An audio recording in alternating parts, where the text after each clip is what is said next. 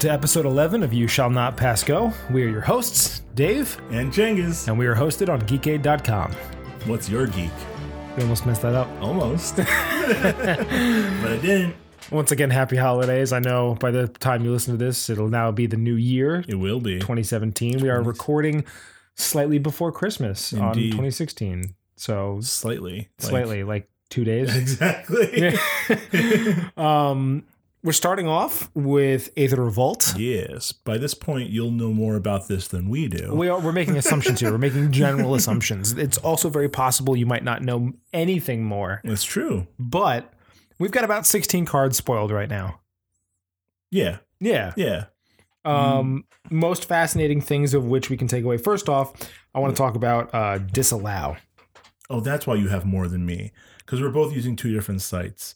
Um, but yours is probably counting the the other planeswalkers. Yes. All right. Okay. By other planeswalkers, he means once again, of course, just Mm-hmm. like in Kaladesh, um, the planeswalker like intro decks that they created are returning. So there are two versions of the planeswalkers that are in um, Aether Revolt. At least two of the possible several planeswalkers. In this case, Ajani and Tezzeret. But more on them in a moment. Going back Um, to disallow. yeah, His disallow. favorite card. Uh, Not my favorite card.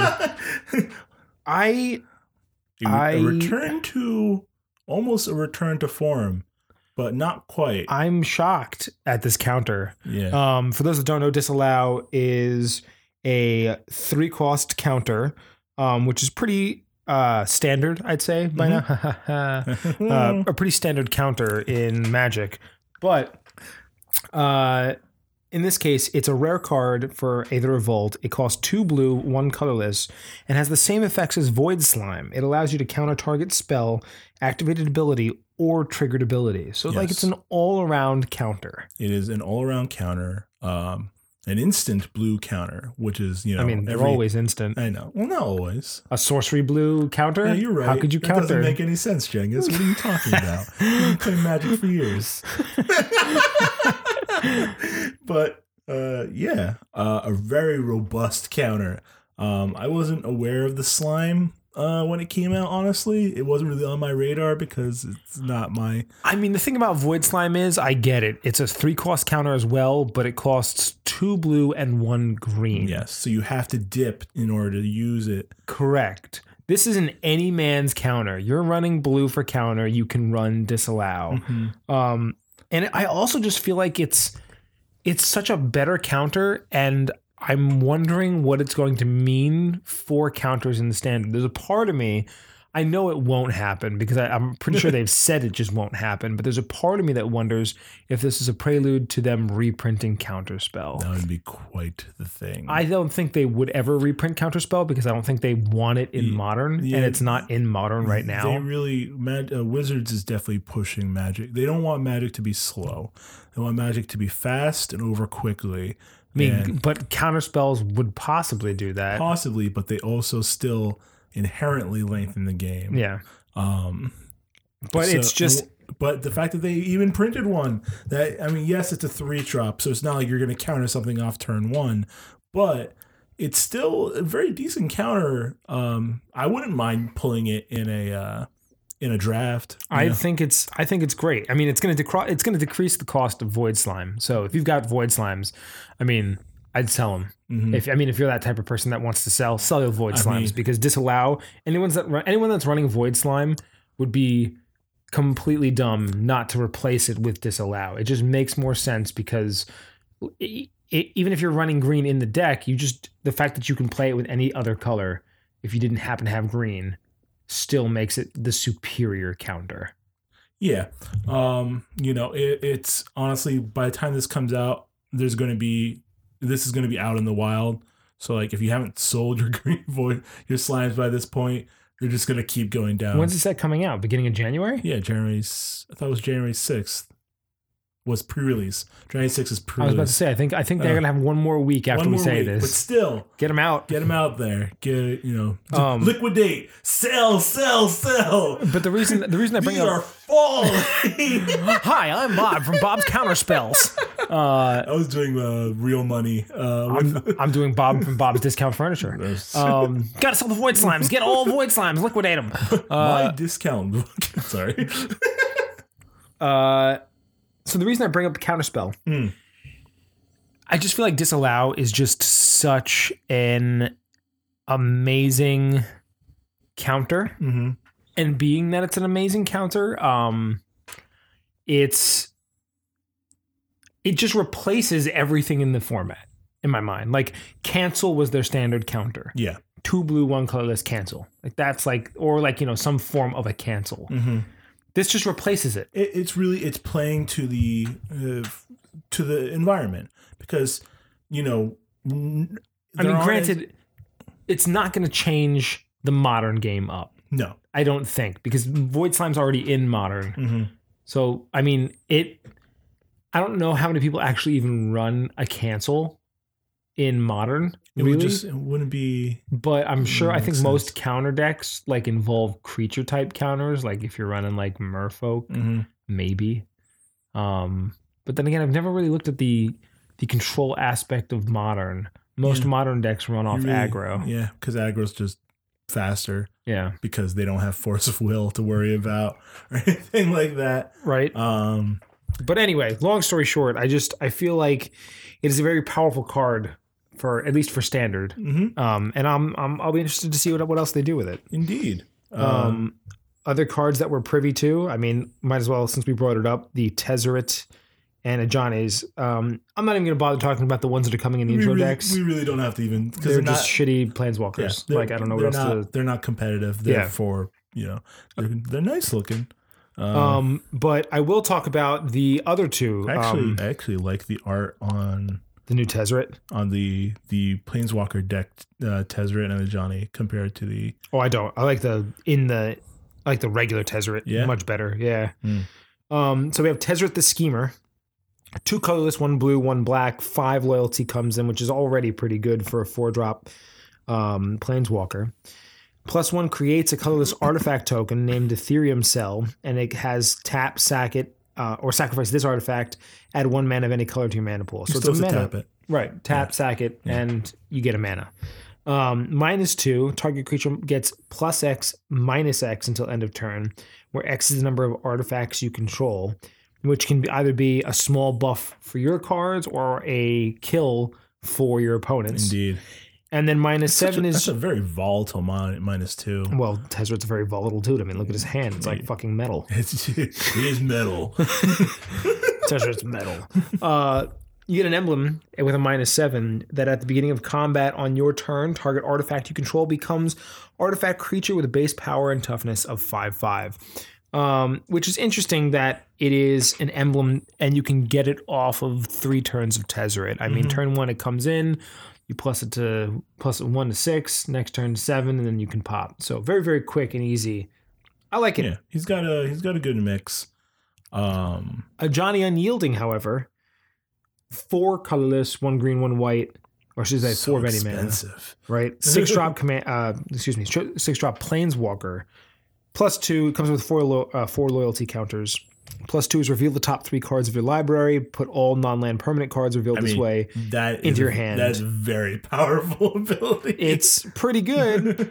Minus two is exile target creature, and its controller gains life equal to its power. So, Path to exile. well, more of a swords to Oh, that's- plowshares. That's true. Um, and then minus nine counters, you get five plus five. Excuse me. Put five plus one plus one counters on each creature you control, and five loyalty counters on each other planeswalker you control. That's going. to Oh my god, that's going to be nasty. I know.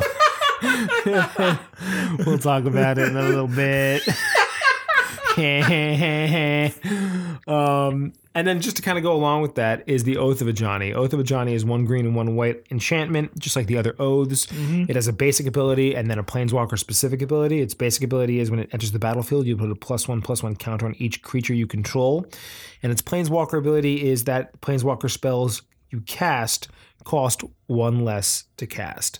Um, so first off, that oath is broken. Yeah. That oath is just that oath is just crack. Yeah. Um, especially if you're running those colors, like that oath should just be everywhere. Um, but as for the Ajani, outside of the commander format, I really think he's too expensive. Yeah, he's. Uh, maybe they maybe I don't because of the oath. I don't think he's like when he draw. He's not. I don't feel like he's a bomb in limited. Just because he's like, his impact when he hits the board isn't as severe as like other planeswalkers can be. I just don't think he's worth playing. By the time you have six mana, if you haven't won the game in standard or modern, like this is not the card that's going No, to win you the this game. is not a standard or modern card. There No. are better standard or modern cards. Even if you're playing Oath of Ajani, you're still looking at a five drop commander or Mm-hmm. It's planeswalker. It's, just the second time I've done that. better just using it. I mean, we play it so much. I know. Um, Commander on the brain all the time. Um, all day, every day. it's just you know just better really just use the oath in other decks that are centric around green green white Right. you know Um, so all in all, um, there's, I- a, there's something else i want to point out yeah. uh, i don't know if uh, you caught it as well dark intim- intimations I we're not there yet. we're Not there yet. We're We'll get there. all right sorry We'll get there. We'll get there. i didn't know you had a you had a plan I had a plan. i thought you were winding down Nope. um, so uh, Ajani, um, all in all, is uh, I think our our assessment of Ajani is um, not nice the best little- planeswalker not- for the set. a nice little addition to your commander deck or i mean still not bad if you draw him it's still like a decent card to throw in your limited deck Right. but not really worth bringing to standard or modern I agree. Um, so I guess we want to talk about Dark Intimations next. there we go Um, Dark Intimations is a card that says it's a Grixis card. it's, it's a It's Grixis, card. Grixis plus two of anything, so five drop. Um, each opponent sacrifices a creature or planeswalker, then discards a card. Mhm. Then you return a creature or planeswalker card from your graveyard to your hand, and then draw a card. Kind of similar to Cruel Ultimatum, but like a mini Cruel Ultimatum. it's like a tiny cruel Ultimatum. yeah, you know that was like a Nicol Bolas thing, wasn't it? Yeah. Oh wait, what's the second ability on here? Whenever you cast a Bolas Planeswalker, not the Bolas Planeswalker, but a A. Bolas Planeswalker card or spell, excuse me. You exile Dark Intimations from your graveyard. That Planeswalker enters the battlefield with an additional loyalty counter on it. so There's a Bolas coming. do you think Zabul's coming in this set Uh, well, here's the or do you think they're kind of being like flavorful as heck and getting us ready for the next set the next set we know is Bolas centric. yeah But if you look at the Aether Revolt symbol, I had a debate about this. If you look closely at the Aether Revolt symbol, Yeah. those outside things those look like bolas they look like bolas horns. So, and we've got Tezzeret here already. So, I mean, I would Do you not think be. he's paving the way for his master to come Uh, to I don't know. All I know is that Bolas is coming. That's a Grixis card. It's got Bolas's name on it. Yeah. It's it's a Bolus coming. Um, the last card I kind of want to touch upon out of what we have right now, very broken card, especially in limited, but I can see it just being abused as hell in in, in modern and even in uh standard. Is Heart of Kiran, Mm. Heart of Dead Dad, oh, dead dad. Dead Dad's heart. Um, Dead Dad's heart is the best vehicle they've ever printed. which is not saying much because you know vehicles are new, so that's like you know But still, like, that's not an amazing feat, but still, yeah, it's it's the first vehicle that I looked at that I was like, all right, this is a card because this now, vehicle I have a question. hold that thought. All right. This vehicle is a two drop. You know, obviously it's an artifact, so it's just anything, just two mana. Mm-hmm. Um, and this one has crew three. You tap any number of creatures you control with total power three or more to turn it into the artifact creature that it will normally be. Um, however, its other abilities are you can remove a loyalty counter from a planeswalker you control rather than pay its crew cost, and the creature becomes a 4 4 flying vigilant. That's not bad. That's not bad at all. 4 4 Flying Vigilance with Crew 3 already isn't bad, especially for 2 mana. That's just like a chump artifact to put down early game. And then on top of that, like if you're running walkers, if you're running a Super Friends deck, Yeah. like this card is great. There you go. Some really cheap uh, flying vigilance. Goddamn. Um, now, my question is I know it's not a creature, but can you use it as your commander? It's not a creature. oh. It has to actually be typed legendary creature. So, for, it That's a- specifically doesn't say artifact creature, it says legendary artifact. vehicle. well, vehicles are the subtype. That's true. Um, it would say legendary artifact creature in Aw. a super type. I wanted, I wanted a I wanted Heart a- of Kiran. Heart of Kiran. Um, Um, so that's pretty much it in terms of things that I'm really impressed with. But we're also not looking at very much. yeah, we're still only like the tip of the iceberg. We don't even know all the mythics. Um, you know, we have very little inf- uh, from what we have. We have very little information at this time. Right. Uh, we'll definitely be we'll be revisiting this in our January. Oh no, we won't. Oh, you know what? Should we just tell him? no, we'll save it to the end. Oh no, we should tell him. Tell. All right. Yeah. All right, you want to save it to the end? no, I mean it makes more sense to say it now. All right. So, as you all know by looking at the episode number, this is our 11th episode. That means our next episode will be our 12th episode. We'll have been doing this for a year. this will be the one year anniversary of You Shall Not Pass Go. That's right, on geekade.com. What's your geek? We're just like Pavlovian at this point. but uh, all joking aside, uh, to mark this momentous occasion, we decided to have a special uh, anniversary episode. it's going to be a double episode. That's right. Two episodes worth of probably lengthy episodes. Yeah. Um, worth of something that we thought would be a lot of Amusing fun. to us. Definitely amusing to us.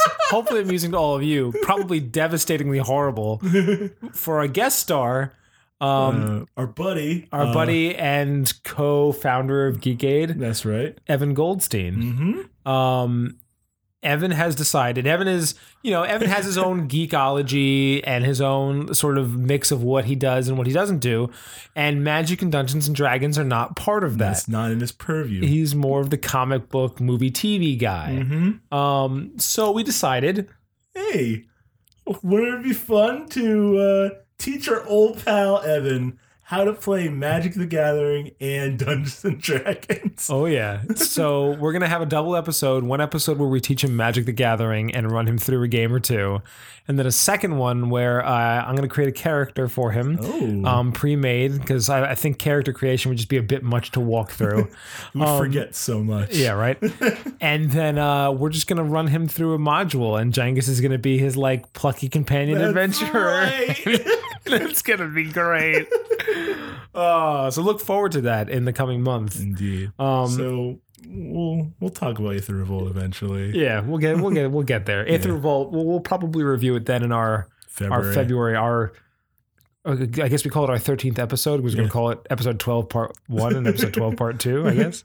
Uh, so our thirteenth episode, you will you will hear our our whole review of Aether Revolt That's right. and possibly our predictions or comments For on Amon Ke- or Amon. on Amon Bolas. Yeah. That's right. So Ah, but anyways, going back to Magic. Yeah. Uh, in other Magic news, the Standard Showdown has been a thing. I think it actually ends tonight. I believe so. Tonight is the last night of the Standard Showdown. Um, the Standard Showdown is this promotional thing that Wizards has been running to sort of uh, Get people to get in. get, Get, people into Standard, but at the same time, maybe this is a way to soften the blow of the new Standard rotation. Um, st- if I'm correct in what I've read, Standard is rotating differently now, so there are less sets in Standard at any one given time. Now, there are pros and cons to this.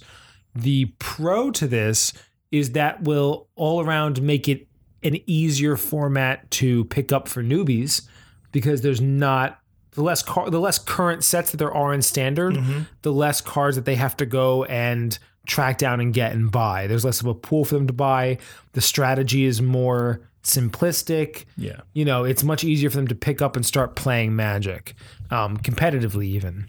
The downside is, of course, that wizards are, you know, money grubbing whores Uh, and uh, the whole reason is probably just the fact that they just want more money from standard players. yeah, you know, it's possible. Uh, it could be a number of things. It's money. Let's let's be honest. I, I mean, I think money was a factor. Let's let's let's be honest. All right. It's money. It's always money. Hasbro. Um, and I the standard showdown packs that you get from the standard showdown are like these special prize packs that are given out. I think they have like three cards in Three them. cards. and one is guaranteed to be a premium card and i think all the cards are of some certain quality standard set. Uh, They're all standard, well, one premium card from the currently legal standard set, right? and then two rare or mythic rare non-premium cards from a set currently legal and standard. Premium means foil, Right. Uh, So I guess the foil card isn't necessarily a rare. It can literally be anything. And then the other two cards are either rare or mythic from the current standard set. And there's also a chance in the three card pack you can pull a Battle for Zendikar Expedition land or a Kaladesh Invention. Yep. Um, so I personally haven't gone for standard because I don't play standard. Um, but I. a friend of mine who I work with took his son the last couple weeks to a couple standard tournaments, and he opened up a good number of these packs with his son, and had told me he got he got nothing. It's been junk the entire time. Uh, and that the the coolest thing he saw was a guy next to him one night packed at um, the expedition strip mine. Oh, But outside of that, there wasn't really much to the packs. Not enough for him to like. If this became a regular thing, it wouldn't be an incentive necessarily for him to go.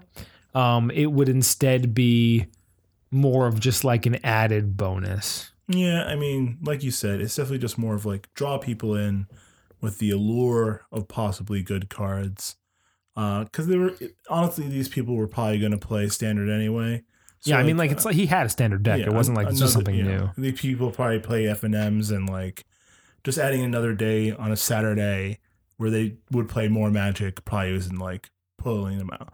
I'm not sure. I wonder how. You know, I don't know if we'll ever get like you know. It'd be nice if you know they got metrics of this, like how many new players or how many more players they got uh for these standard showdowns as opposed to like an F and M. Right. Um, that'd be cool to know, but I don't know if they keep track. I'm I'm sure they really more keep track of how much product moved, but but yeah. So that's the standard show, uh, uh, which is probably going to be over uh, by the time this episode comes out. But um, Like I said, I think it's over tonight. yeah, but maybe they'll do it again uh, with the next set. Uh, that would be cool. But anyways, Moving on, we thought it would be fun to maybe create some magic cards. yeah, Um, specifically, yeah, yeah, yeah, we can do Yeah, that. Let me get close to the mic. Yeah. um specifically taking our favorite fictional characters and deciding if they were in magic card format what would their colors be and even maybe what would some of their possible abilities be i don't want to get too technical here yeah. because it might take a while for like what's their converted mana cost and how many loyalty counters do they come in with and you know can they be used as the commander What's their power or what loyalty they come into? I, I said that already Oh, you did? I'm sorry. I thought you meant how many loyalty. This is what happens when we nerd too hard. um, so yeah, on the basic level, on the basic scale, what's a character you enjoy of fiction? Who and what would they? What would be their their color flavor? And give me like an ability or two. Think that they would have.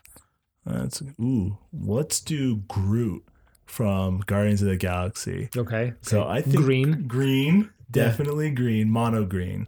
Um, But then Baby Groot is green white. he is green white. um, I think Groot's plus he would have one of his. It would probably plus minus and then alt.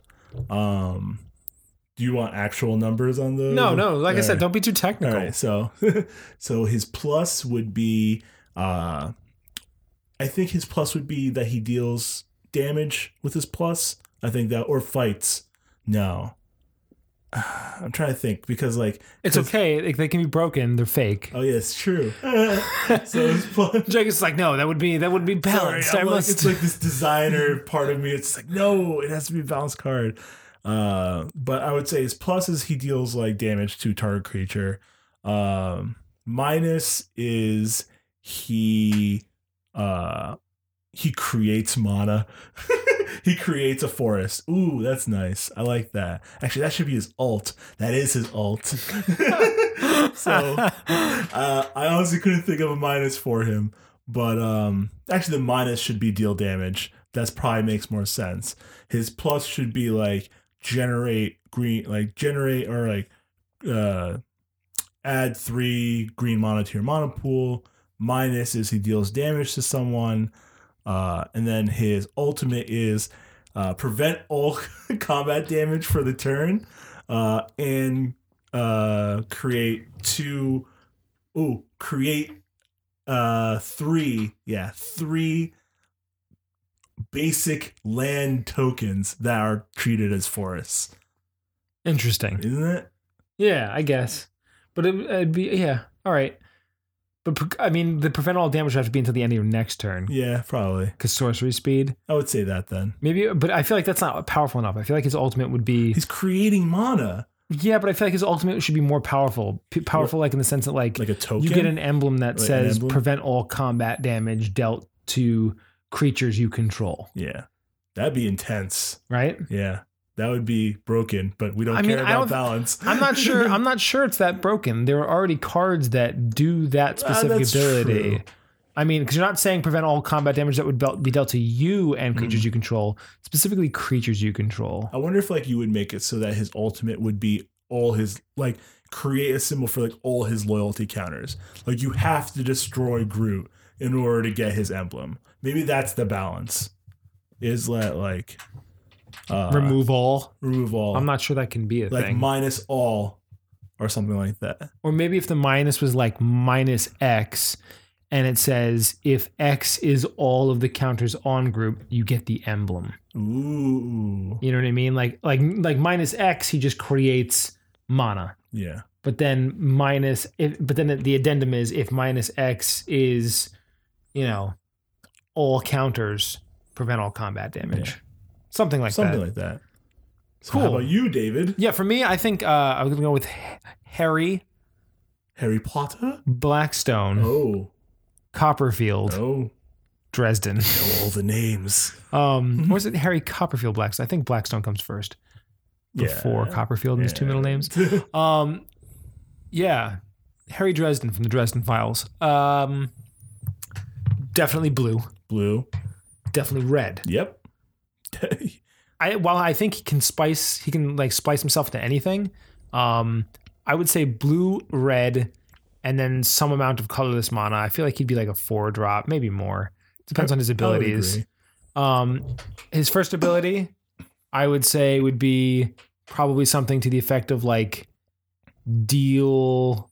I feel like he's a deal damage effect, like a Mhm. basic deal, a flickum A flickambicus, just a tiny little like a, like a, like a deal three damage to target Yeah. creature Mhm. or player. Like you know what I mean? Like Yeah. something like little like pop. Mhm. Um, then his minus ability would be. I don't even think it would be minus. I think for him it would be a zero, a middling zero ability. And his middle, nice. yeah, his middle zero ability would be like deck manipulation, something like in the sense of Jace the Mind Sculptor, like maybe like a brainstorm, like you know, draw three and like put back that. two. I like that. And then his, Would you give him four abilities or would you give him three? I mean, just because I love Dresden, I would maybe give him a fourth ability. Um, Would then his basic minus, I would say, his basic minus would be. I think his minus. Something like uh frost base, like tap, like uh maybe like tap and doesn't untap until next phase. Yeah, maybe like tap two target up to two target creatures. Those creatures don't untap until your opponent's next, or until th- those those creatures don't This- untap during your opponent's next untap This step. is a minus, so you can give it a little extra kick too. I think that's fine Yeah. because then I give it an ultimate. Oh, what's his ultimate? Oh, there's so many things it could be. There's so many things it could be. like Soulfire or like yeah, I was thinking like Soulfire or the Winter Mantle or or something something of that nature. We should talk about Dresden Files more on this podcast. should, but it's just not doesn't cover any of the Uh, we could just slam it in D and D somewhere. I suppose. Ooh, Um, I have an idea, but we can save that for another cast. Yeah. Um, but I would say an ultimate would I I mean if it was the Soulfire effect, I would say something to the effect of like minus X. Um, you know, the Harry Dresden Planeswalker deals um double X damage to Yeah. target player and like regains X life. I like it. I like so it. deals a whole lot of damage and then regains some of that. blue though. No, that's but that is kind of red and white. It's more white is life gain. Yeah. So maybe I don't know. I don't know what. Would it be is. red, white, and blue? Would it be American? I I maybe maybe, but I'm not sure. He I don't know. Maybe, maybe I, that might be. I don't know. I don't know, man. It's weird. Like I I feel like he could tap in anything. It could also be something like He'd be black. It could be something super blue, like your opponent's permanence um, no longer untap on their untap steps. Like you get an emblem Ooh, that says your opponent It could be a curse. It could be his curse, it could be. his death curse. Yeah. You'd be like, target opponent cannot raise their health above five. Target opponent cannot win the game, and you cannot lose the game. That'd But I feel like that's, that's like an instant win, though. Like, you know what I mean? Because then what does your opponent do? They can't get rid of an emblem. It's true. You can't yet. Um, And how much would that cost? that's a bit overpowered. That's a bit. I don't think you could do that. Uh, I think I think limiting health would be a nice one, or like, uh, something like that. Ooh, yeah. Sorry, I was just thinking like the the brainstorm could also be like, you could also think of it as like his wizard vision. Yeah. yeah, I mean, like I said, I mean, deck manipulation and basic basic damage is definitely yeah. Those are right up his alley. like those are Dresden abilities. is red and blue too. but so finding an ultimate, I mean, another thing could be like you know, create a land called Demon Reach that is all that you know is also a creature and is like you know a 2020 like crazy Wall. like yeah like, you know, like something something ridiculous defender. or- something that like like and if and like and if Harry Dresden would be put into the graveyard, you may sacrifice Demon Reach to Oh, that's intense. to this, this is- return. this is a wordy card. well, I think I think it would be like put put. I think it would be put a land called Demon Reach into play that is also uh maybe we'll make it like a five five creature that has tap sacrifice return Harry Dresden To your hand. planeswalker from the graveyard to the battlefield. Yes. I like that. I think that would be a good That's a one. good ult. So it's like he has so like you could deal so then that would be his so his you asked what the other ability would be. So okay, so I got it. So here it is. The plus ability is the basic damage. He has a four. He's like a Jace the Mind Sculptor. He's got four abilities. He's that cool. Yeah, of course. He's a Um, wizard. Yeah. So he's got basic damage. Target player or creature takes three damage Yeah. for a plus. Mhm. Um, a zero, a brainstorm effect, something, you know, or ponder effect, something that involves deck manipulation. His minus will be just minus X. Um, and he deals X damage to No, I guess we don't do you need to do that? Yeah. I guess it could be like a minus X and he would deal my like a certain amount of damage, deals double that damage to target Oh. creature. No, that doesn't make any sense because he has the other damage. I don't know. I'm trying to think of something that wouldn't. Something to spend all of your loyalty counters on when you have Demon Reach out. Right. Yeah. Like I if, if. Demon Reach is the ultimate, then what do you? Like then, what is the then make his make his plus a tap. Don't give him a damage dealing tap. Uh, damage dealing plus. Right, And so make his his- so- damage right. dealing so make his is his minus X, which is Soulfire. okay? So yeah, so his plus then would be tap target uh, tap up to two target permanents. They don't untap during your opponent's uh, untap So that's the frost. yep. That's the winter mantle. Deck manipulation for wizardry. Yep. Then minus X deal X damage to target creature or player, Mhm. and then uh, ultimate which is double. right deal double. Yeah. And then, uh, well, I don't know about double. I would just have it be just, still X, damage? otherwise too broken. Yeah. Okay. And then minus. We we are not caring about. I know, but still, I'm doing it. and then finally, it would be like minus some whatever amount that would make sense for the demon reach. And then if he is, I like. you can tap nine. sack demon reach and put it, you know, Yeah. take Harry Dresden, and put him back. That'd be cool. Yeah. That would be cool. It's a solid I like recurring. that. That's a really nice card. Just can't keep that guy down. They should make that card. You should make that card. You should do a lot of things we say, wizards, but you don't listen to this yet. no, they do listen because they take our ideas. That's true. That's We're gonna see true. it next set. It's gonna be Jace the Jace the ultimate wizard. Drace the Dresden wizard. He's gonna somehow get red, an unprecedented red in Jace. Him and Chandra. He's gonna feel. He's gonna feel for Chandra so much when she dies at the hands of Tezzeret. He's gonna be like, I'm tapping into red mana. He's like, I have this is for you, Chandra. That'd be intense. a red Jace. Red Jace, red Jace, best Jace. Oh my god! Red blue Jace. All right. Uh, do I want to do more? Do I do like one one more? yeah, we set? can do one one more each. Yeah, all right. Uh, so I think I'll do um one of my D and D characters. I think I'll do Kurt. If Kurt was a uh, a planeswalker, Mhm. so Kurt is a barbarian. So I would say he would be probably mono red, because I don't think there's much green about him. Hmm. Um, I don't think red black even works. I think Kurt is mono red. Definitely, definitely red. Um, Definitely, definitely red. Definitely red. Because like I really can't see him being any other color. Um, his plus would be actually. Do red cards fight? Yeah. Yeah, Well, yeah. I mean, it's more like a red green I, trait. I would want to give him the the Gideon. This card becomes a something something. Like he wants to fight. He doesn't want to just sit idle. I think like this card becomes a uh like a three three or like his like five it- five. five. Planeswalkers are good as five fives. Yeah. Like make, you know, this card becomes make it like a but that should probably be his minus then. His minus should be Why be not? Gideon's plus is Yeah, but he becomes like a two-two. No, in certain ones he He's a one big. one or is like a indestructible too. Yeah, some Yeah. of them. Some of them he's really powerful. So then I will do it. Yeah. So he becomes a five five double strike. That's what he becomes. Five five double strike and fights target creature. You think? sure, why not? Yeah, it makes sense. Because he likes to fight. He's a barbarian. Sure, why not? Um, so his that would be his plus. Uh, his plus he might because he'll probably take damage off of it anyway.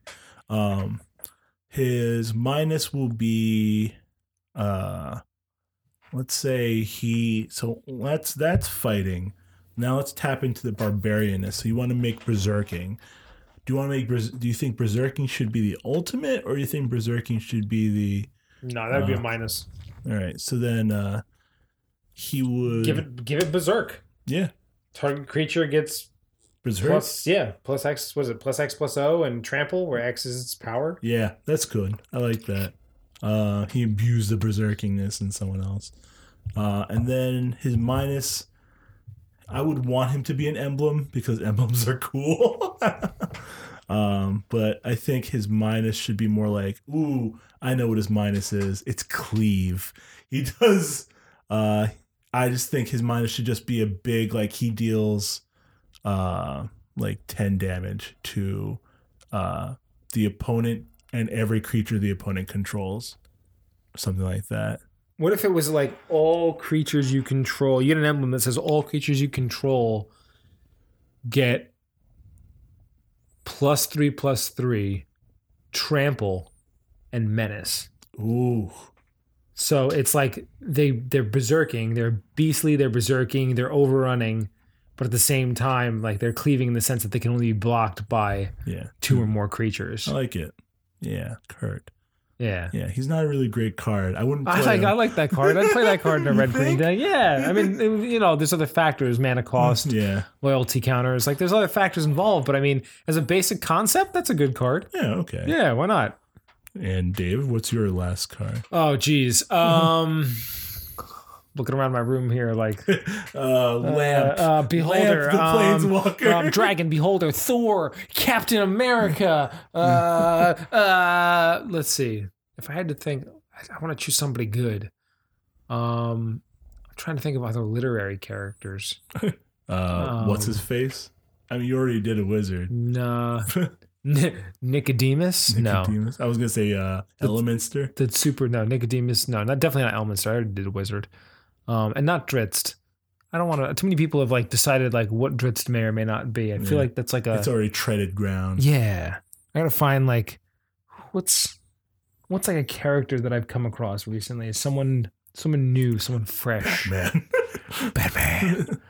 I kind of almost want to do another Dresden Files character just because Yeah? the first one was so much fun. like Michael. Like Ooh, I could do Michael, do but like pre. Spoiler alert: pre crippled Michael, yeah, Michael in his prime. or can I do Super Butters? Super Butters. Yeah, Eh, come on, man. eh. I think Oh, I could do a Bob. Bob, the planeswalker. No, like Just a card? just a card. I don't think Bob would be a planeswalker. no, it wouldn't make any sense. I think Bob would just be a card. It's an Yeah. artifact. Yeah, do it. Bob, All right. Bob the artifact. Yeah. Even though we said we are gonna do play, I guess we didn't really specify. Yeah, we just said characters as cards. We Yeah. just assumed they'd be planeswalkers. um, all right, so Bob the Skull. Bob the Skull would be an artifact, not even an artifact creature, just a basic artifact. Mhm.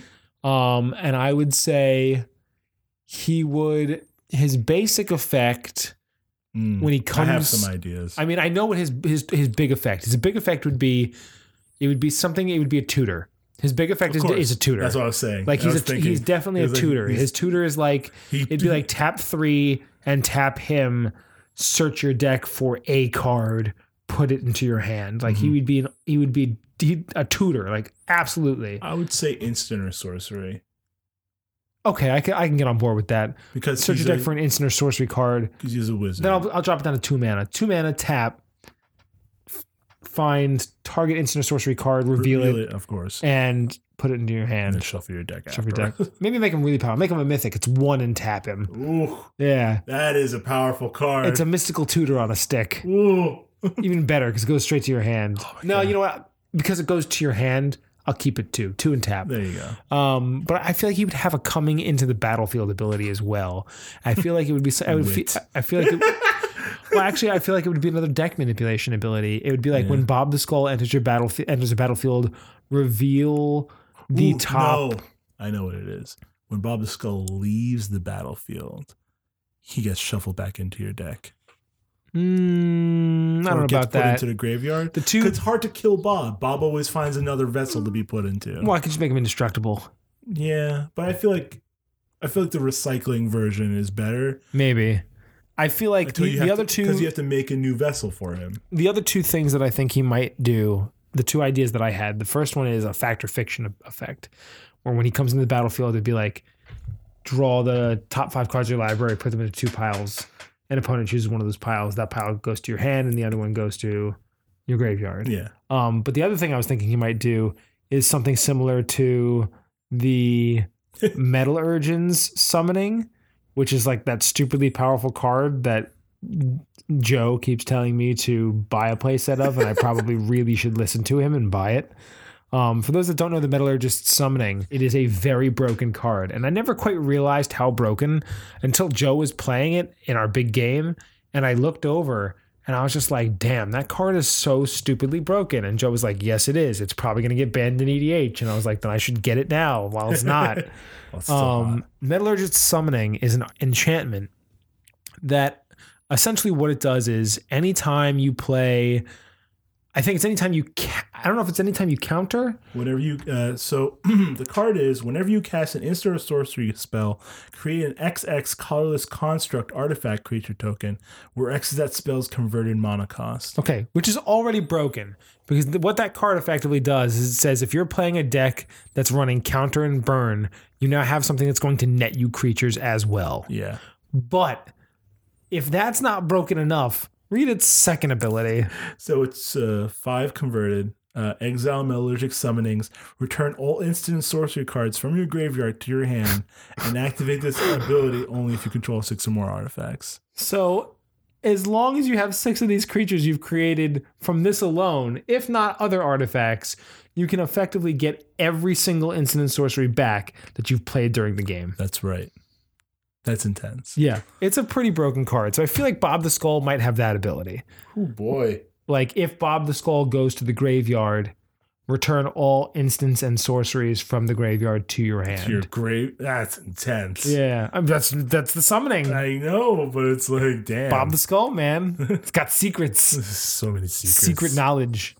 Um, moving into D and D, Yeah. kind of a smooth transition here. Um, talking about favorite characters. Mm-hmm. We talked a little bit once before about characters that Jenks and I like to play. He said his favorite character really to play was ever was um, Terrazos Whelm because Mm-hmm. of you know the metal arms, and then for me it's always been Alibris Archimedes, who is you know classically has gone through many iterations, but it So has always is always at the end of the day um, a spellcaster. He is a mage.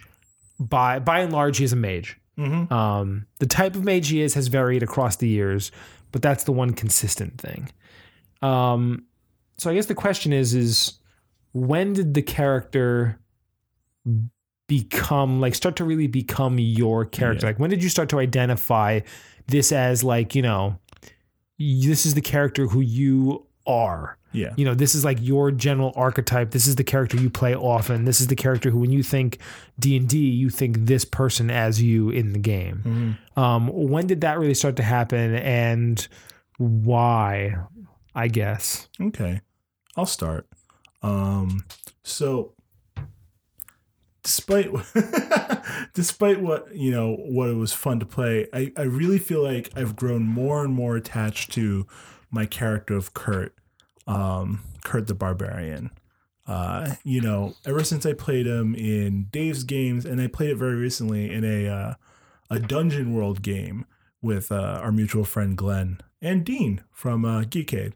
Um, Kurt, I really feel like, despite all the times I've played Kurt before, I feel like I really found Kurt in that Dungeon World game. As short as much of it was a one shot, as short as it was, I really found I feel like the defin like really like what defined Kurt. Because I did I found Kurt's title um because every, every time it was just simply Kurt. Kurt Kurt Kurt. That's it. But then I was like you know I should really because as part of Dungeon World you have to add like a you you don't have to but they suggest like you know you're not when you're a barbarian you're you know Conan the barbarian Conan the mighty you know so for me, I was like, what is Kurt? What is really Kurt at its core? And like, who? What am I when I play Kurt? You know, when I when I assume the mantle of Kurt, who do I become? And it's like, but I, you know, I put myself into all the characters I play. And I really feel like Kurt is Kurt the jovial. It's like you know, and my favorite line that I kept repeating during the game was like, Kurt is barbarian, but he is not savage. it's like it was like it's like you know if you remember uh, Wreck It Ralph, it's like Zangief like he is a, a bad guy but that does not mean he is bad guy. because like he's just he will murder you, he will rip you in half, but he's a great guy.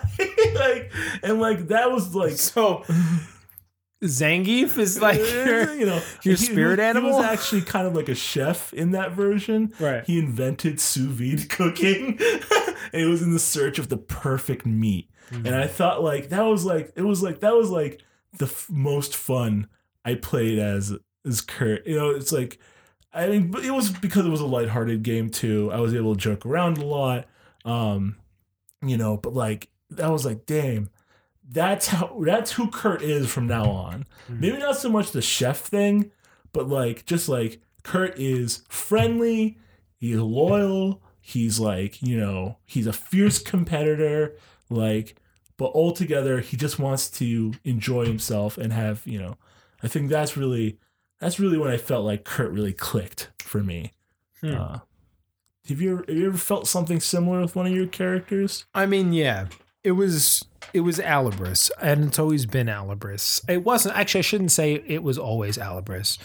Um, originally, my D and D character, the first one I started playing as was Leogun.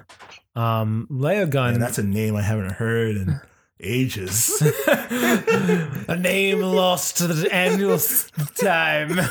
Uh, um, yeah, Leogun. Um, that was like my go-to character name for a very long time. Um, I'm pretty sure I got the name Leogun from some kind of anime. Um, but Leogun was like he was a champion, but he was a he was like a rogue. He was a roguey thief.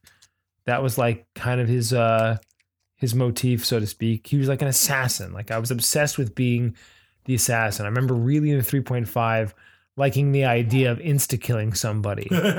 But that's But what um, they did back then. yeah, but like I just never I don't know. I never played it just wasn't my style. It just never really clicked. Like I played them and I tried them, but it never really got anywhere. And then eventually I'm not sure what spurred the change, but eventually I think I just decided I wanted to play a magic user. Like I started to get obsessed with the idea and love of Dungeons and Dragons magic.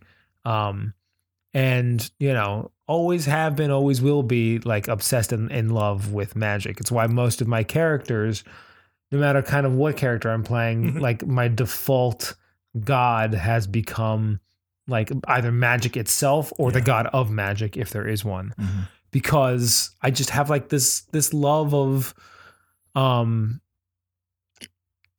it's not the Dungeons and Dragons I like of Dungeons and Dragons. It's the Magic and Dragons that I like. Those are the two things I love the most about D and D. Are Very like, rarely dungeons these days. but like I like it's just it's not.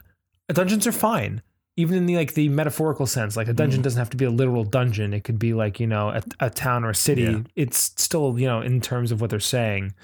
But I just mean in terms of like things about D and D that draw me in and have always have is the magic of it, Mhm. the fantasy, high fantasy magic, elves and spells yeah. um and then dragons themselves i mean i am obsessed with dragons like i love dragons and Got many adorning your room right now. i do very much so um so i think for whatever reason i decided to play a sorcerer because i hated the idea in 3-5 of preparing spells because partly because i think i was at an age where first off if i was playing and not dming like there was no way I was ever going to guess what was going to happen to me the next day, and I hated being unprepared for battle and then having to go, like, you know, staff got, hit.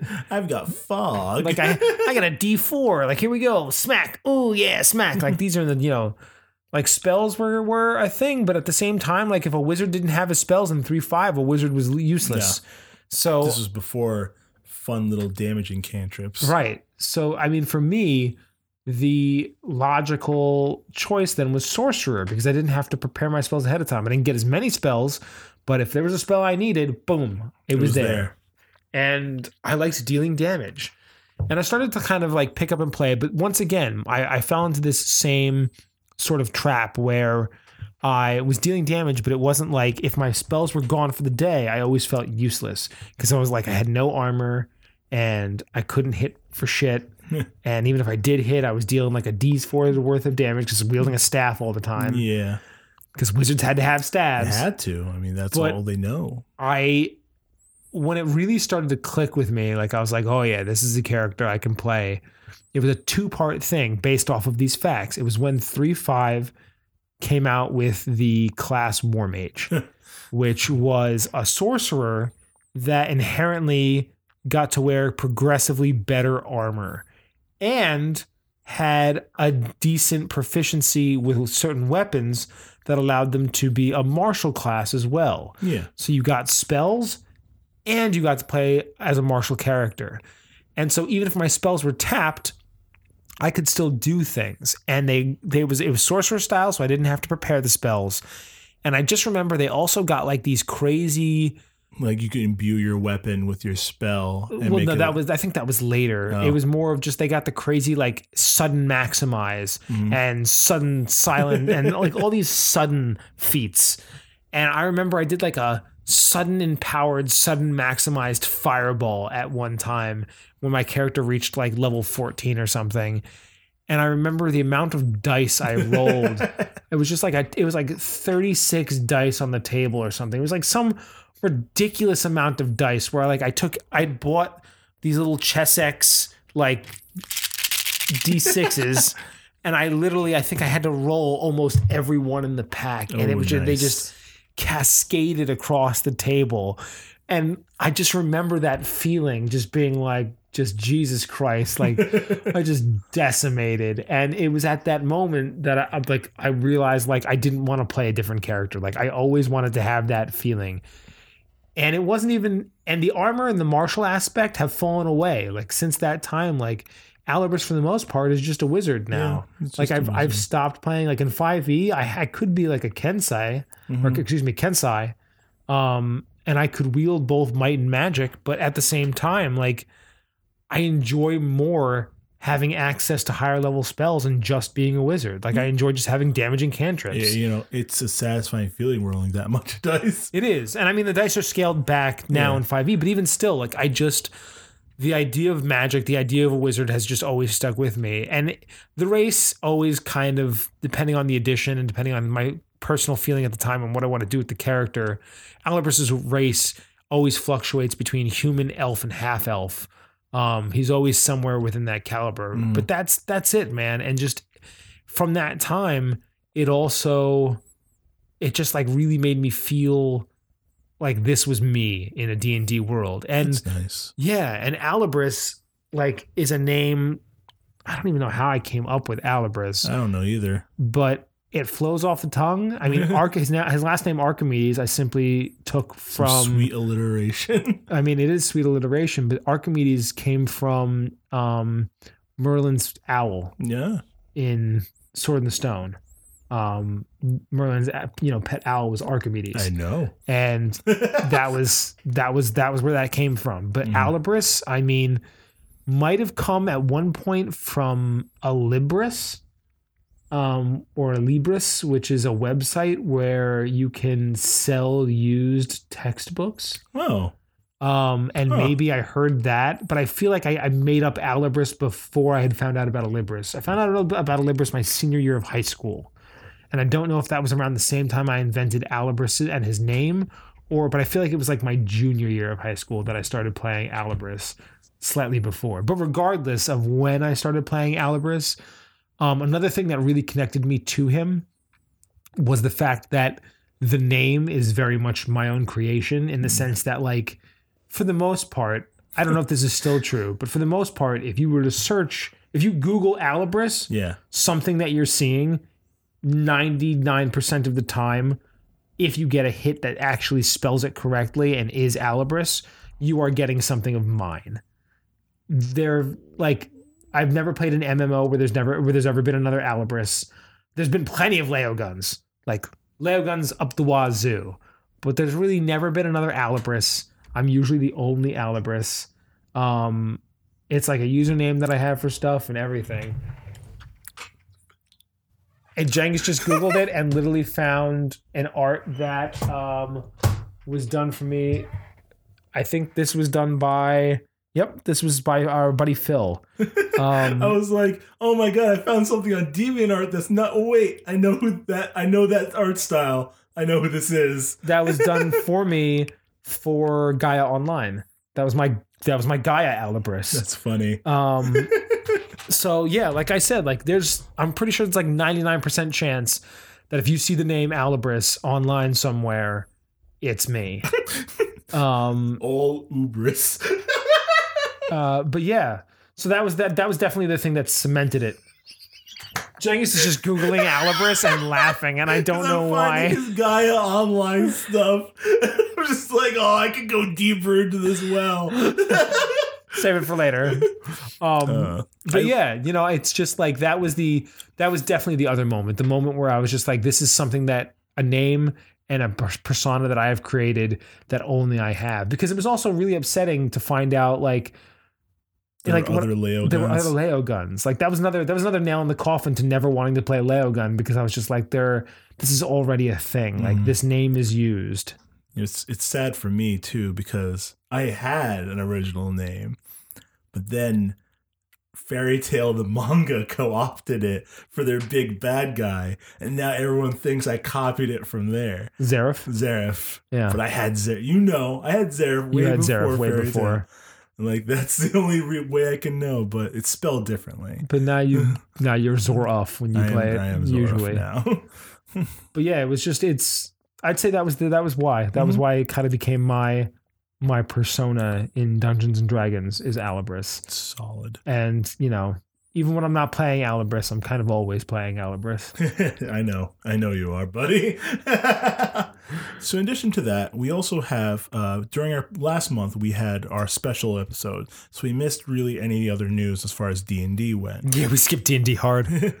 But during November and also now December, uh, they have been rele- uh, Wizards of the Coast has been releasing a, pl- a, a smorgasbord of Unearthed Arcana. Yeah, they were like, "Hey, those two dweebs didn't unearth Arcana this time. Maybe we need to step our game up." So they have released at this point one, two, three, four, five, six, seven. Seven unearthed arcanas, one for each class. Well, not each class yet. But the- the majority of classes, I think they're going That- like in alphabetical order. add additional class options. Barbarians get primal paths, bards get colleges, Um, clerics and paladins get domains. Druid gets circles, so on and so forth. Um, there's a lot to take in, and uh, this is actually pretty interesting. Uh, they haven't done this for the previous. Uh, actually, they might have, but they're issuing a survey after each one. So I'm one, I'm curious if they're like gearing up for another book, like a Player's Handbook two. I have a feeling they're going for Player's Handbook too. Mm-hmm. But Um, like, there's there's a lot of information here. Um, Kensei is for monk. Actually, That was funny you brought it up. But They're letting monks do it now too. yeah, so you they get you could, a- you could already do it as a fighter. yeah, but they're giving monks like a uh, like they can make their weapon like a magic weapon, uh, kind of like imbue their chi into their weapon. Is what they're doing for monks. I'm a little, you know, it makes me a little. I, I walk with trepidation because, like, I feel like around the times of Player's Handbook two is usually where the game starts to get a little overly murky, but honestly, they haven't really done much. Like which is good. So like I don't think like this would really be too murky. I think this would be good for errata. Like you know, maybe. I don't because know. Because like I feel like there's a lot of errata that's out now that's not really in the player's handbook right now. yeah. Um, you know, I could go over a couple more. Um, paladins get like a We're, we're effectively just going to skip on Unearthed Arcana again because we'll be honest, we didn't expect there to be like seven of them. yeah. So we have not read them in I- I w- detail. I would recommend just going out and because we're not going to come back to this. no. Um, We'll tell you whether or not the- we liked them overall. There's going to be a but- couple more in January, so maybe we'll hit those up. Uh, maybe we'll pick our favorite uh, of them in the February cast. in the February cast. Yeah, why not? We'll pick our favorite. Um, but yeah, go check them out. There's a whole bunch here, especially if you like the, you know, if you want more options for the classes you're playing, take a look. Uh, yeah. So now that'll do it for our D and D segment, yeah. and we can move on to board games. board games. So we decided instead we're we're running out of retro games that we really want to review. I mean, there are more could- out we there, Could, but like, but some of them are just like, eh. yeah, I mean, we should review the ones that are eh.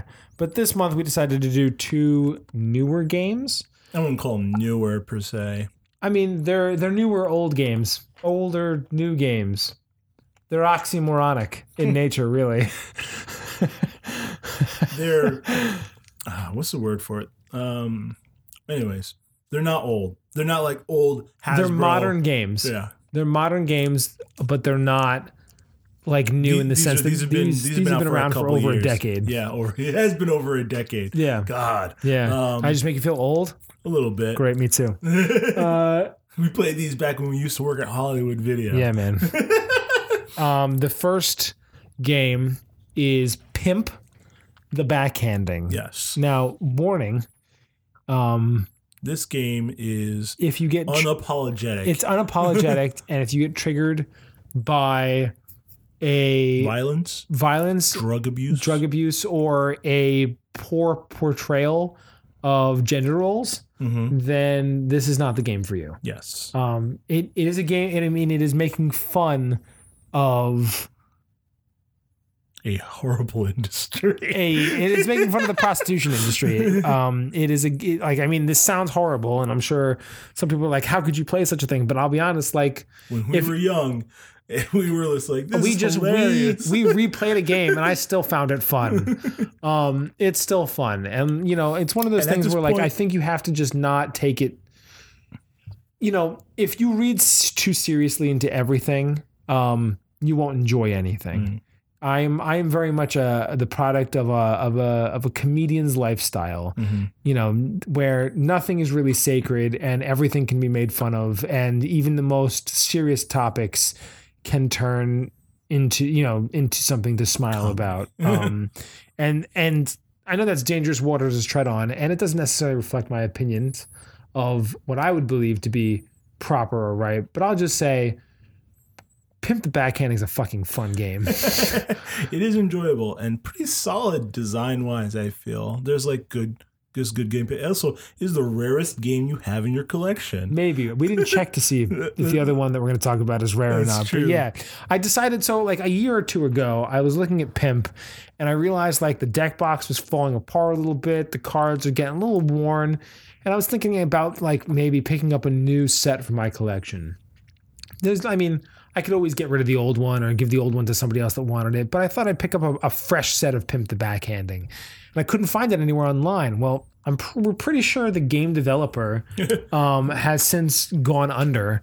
And on top of them being out of business, uh, there's just not many copies of this game out there. So much so that the only one we could find um, at the time of this recording was a listing on eBay for $125. Which is ridiculous. Yeah. Which is crazy because I'm pretty sure I paid like 10 or 15 for Pimp. right. Um, so enough of that. So the game itself, um, it's a relatively simple game. It's a card game, It's a card game, yes. Uh, essentially, you're trying to. a standalone card game, mind you. Yes, like you buy this, you have it. Uh, it's all encompassed in one deck. Uh, two to four or Two to four two to players. four players. Um, it does not come with dice. You do need um, at least one six sided die. Mhm. Um, there is three types of cards. There are hoe cards. Um, there are the pimp cards, and then there are the draw cards. Cards that can be one of several things.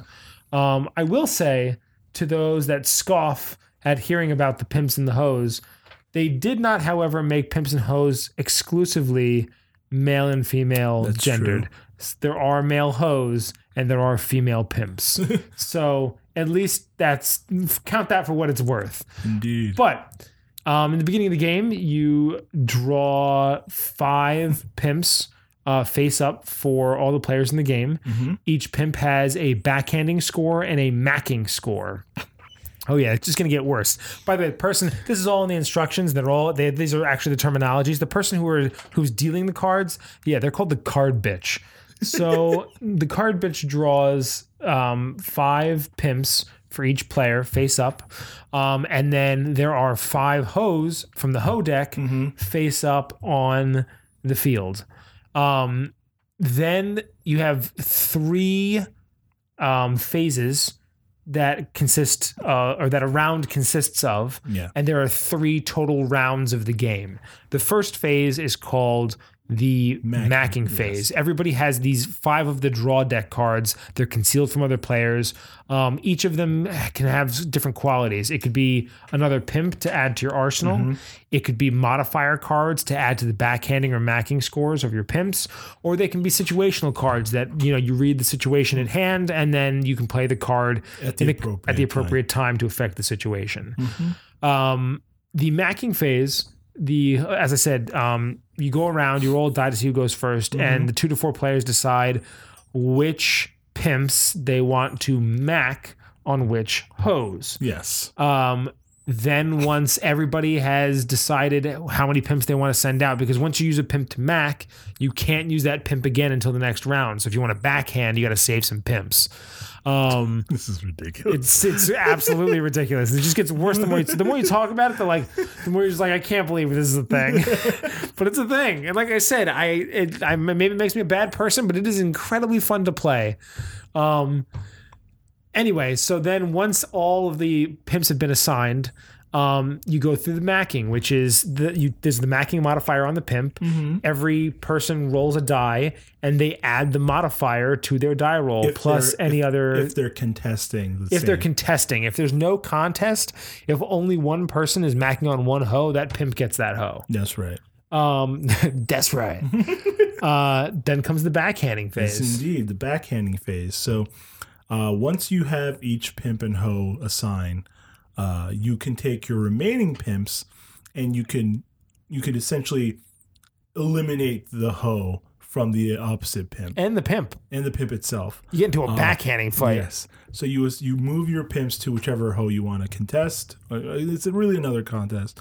Um, and then you both roll. Whoever has the higher roll plus the backhanding modifier.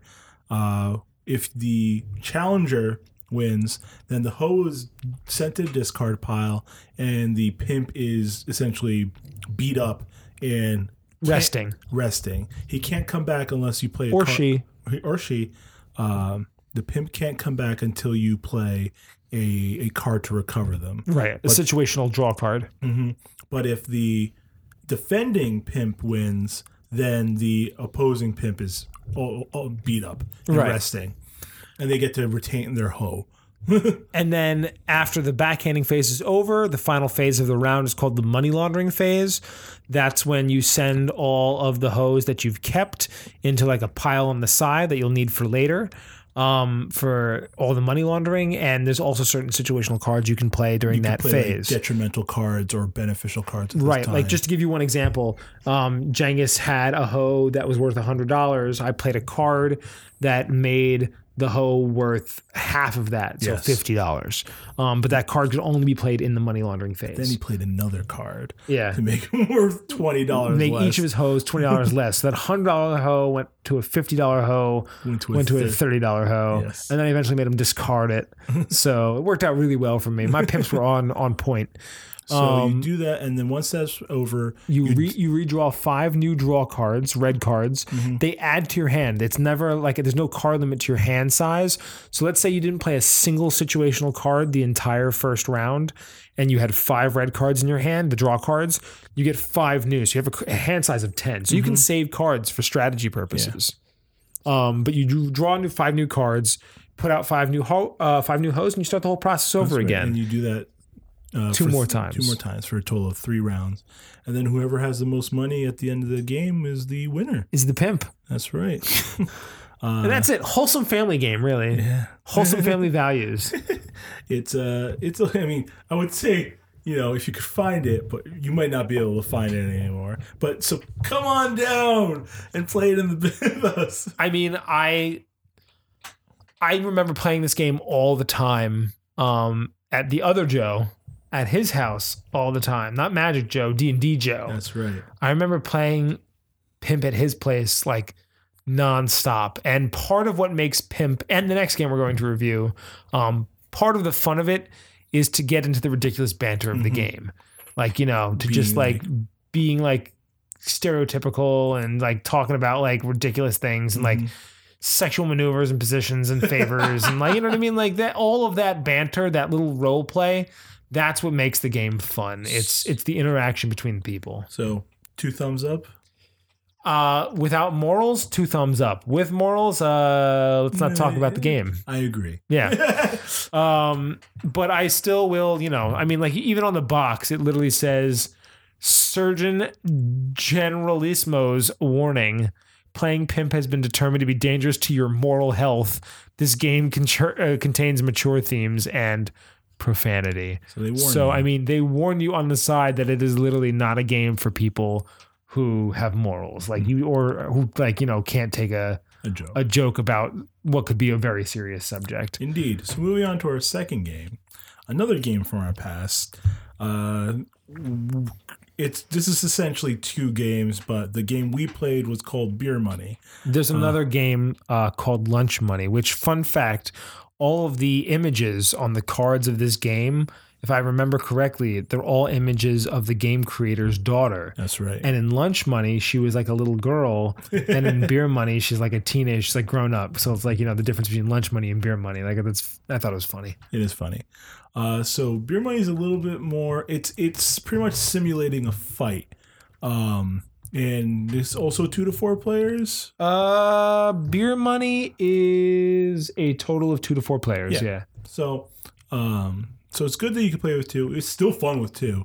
Um, We actually had uh, we so we we we replayed Pimp tonight before the cast just to sort of remember and get a feel for the game because it had been literally years. yes. Um, and we did the same thing with Beer Money, and we knew it was getting late. and We needed to like start the cast, but we ended up playing a second game of Beer Money, and that should tell you right there how much fun Beer Money is. we. Really had fun. Yeah. Um, so beer money. I mean, I could get the the, the instructions are a bit wordy.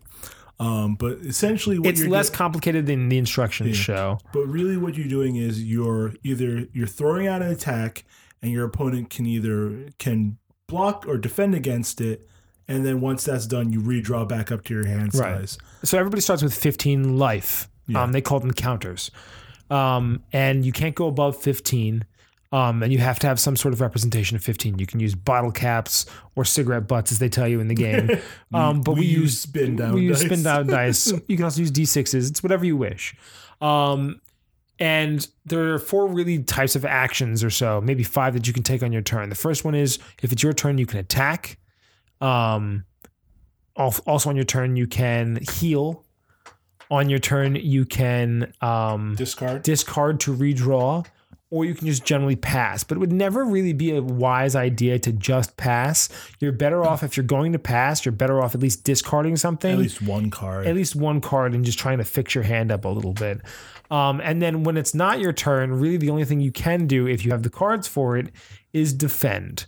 Um, there are combos that go off, but re- just like Pimp, Beer Money is a game where the banter and the role play aspect of it is what makes it fun. Like the cards like Love Tap. It's like, you know, I squat down on my knees and hit you in the nuts. Like, you know what I mean? Like, little Love Tap, little, little sack tap. Um, stuff like that makes it like, yeah. makes yeah, it- yeah, a little fun to it. You, Right. you describe your actions, much like we would later take into our D and D campaigns. Right. just like you know be very like you know robust in our descriptions of what we did. Like I reel back and I deal a mighty kick to your gut, oh, but I dodge that kick and then I come and give you a knuckle sandwich. and then while you hit me with that knuckle sandwich, I reach around, I find a pile of beer bottles, I try to smack you. over the head Oh no, it. not the reach around. You hit me right in the head. um, but yeah, like like I said, like it, it gets it's the banter partially that makes I think the game so much fun, but also it is like we hadn't once again we hadn't played it in in literally in years, and even though the directions were a bit wordy, it took the first couple turns in the first game to get back in the habit, and by Yeah. the second game it was it was smooth, Yeah, smooth sailing. smooth as silk. I mean, there are just certain cards that you still need to reference because in addition to like, you know, the basic attacks and weapons, there are certain attacks that have special effects added to And them. like requirements. and other things that require like really the only requirement is some certain cards require a grab. Yeah. That's the main thing. Like there's a grab card and you need to grab to do certain maneuvers. And which makes sense if you think of the maneuvers. Like one's like a pile driver, one's like a choke, one's like, you know, a manhandle, like things that would require a grab. Mm-hmm. Um there's a bit of strategy there and like um like, all in all it's really just a solid game yeah. i wonder it's just like i wonder if it's still in circulation now. Yeah. We should we should check that. Yeah. And while we're checking that, um I can't tell you how many times that we played this and lunch money both um in our younger years, specifically when we were working our jobs at Hollywood Video. Um when that was when Hollywood Video was a thing. Uh we would literally find any time we could to play this game. Um if there were no customers in the store, like forget about it. Oh, hey, look at that. So Cengiz just pulled up on his iPad real quick as a sidetrack. Um, Beer Money, unlike Pimp, is still around.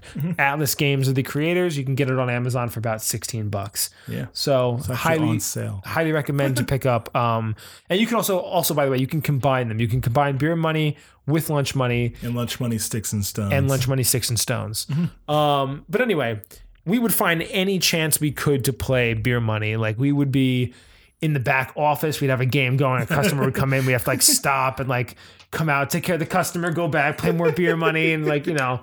And I always wonder what people would think like we were playing and like, you know, if someone was walking around the store in the back and they were, you know, searching for their movie through like, Mhm. you know, the all the titles that we had. I can't imagine what they'd be thinking hearing like, you know, I pull my fist back and I cold cock you in the face. but i block it and then i grab you and i give you a spinning pile driver oh, oh, but I I bring out my horror of horrors. When you try to pile drive me, I'll pants you and I make fun of you, and the whole school's laughing at you. Like it would just be like the most ridiculous things. Um, I also remember playing this like in the middle of like the CCM cafeteria. yeah that was there too Yeah, that was another place we played a lot of beer money, lunch money.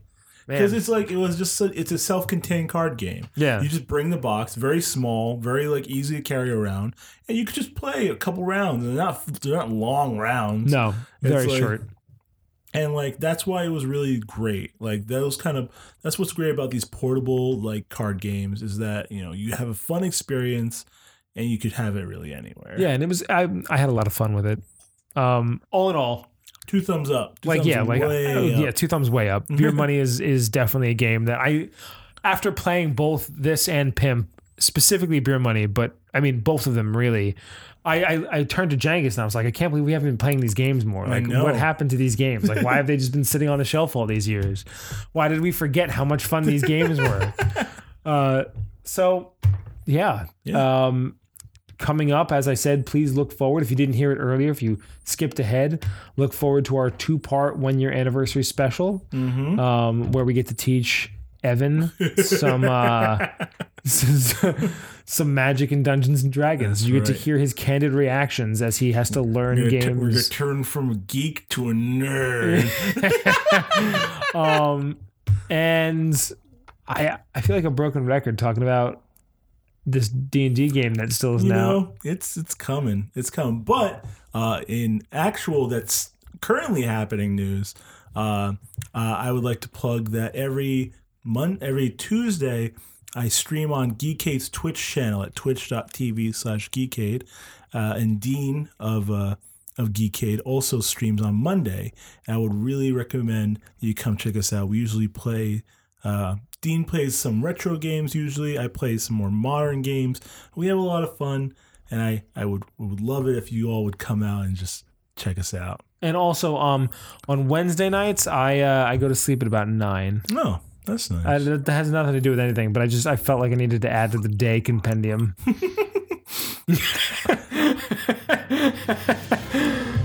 that'll do it for us, Dave. Yeah. Um, any any any parting words to our lovely audience? Happy New Year, and here's to a successful 2017, ladies and gentlemen. Indeed. Take care. Bye.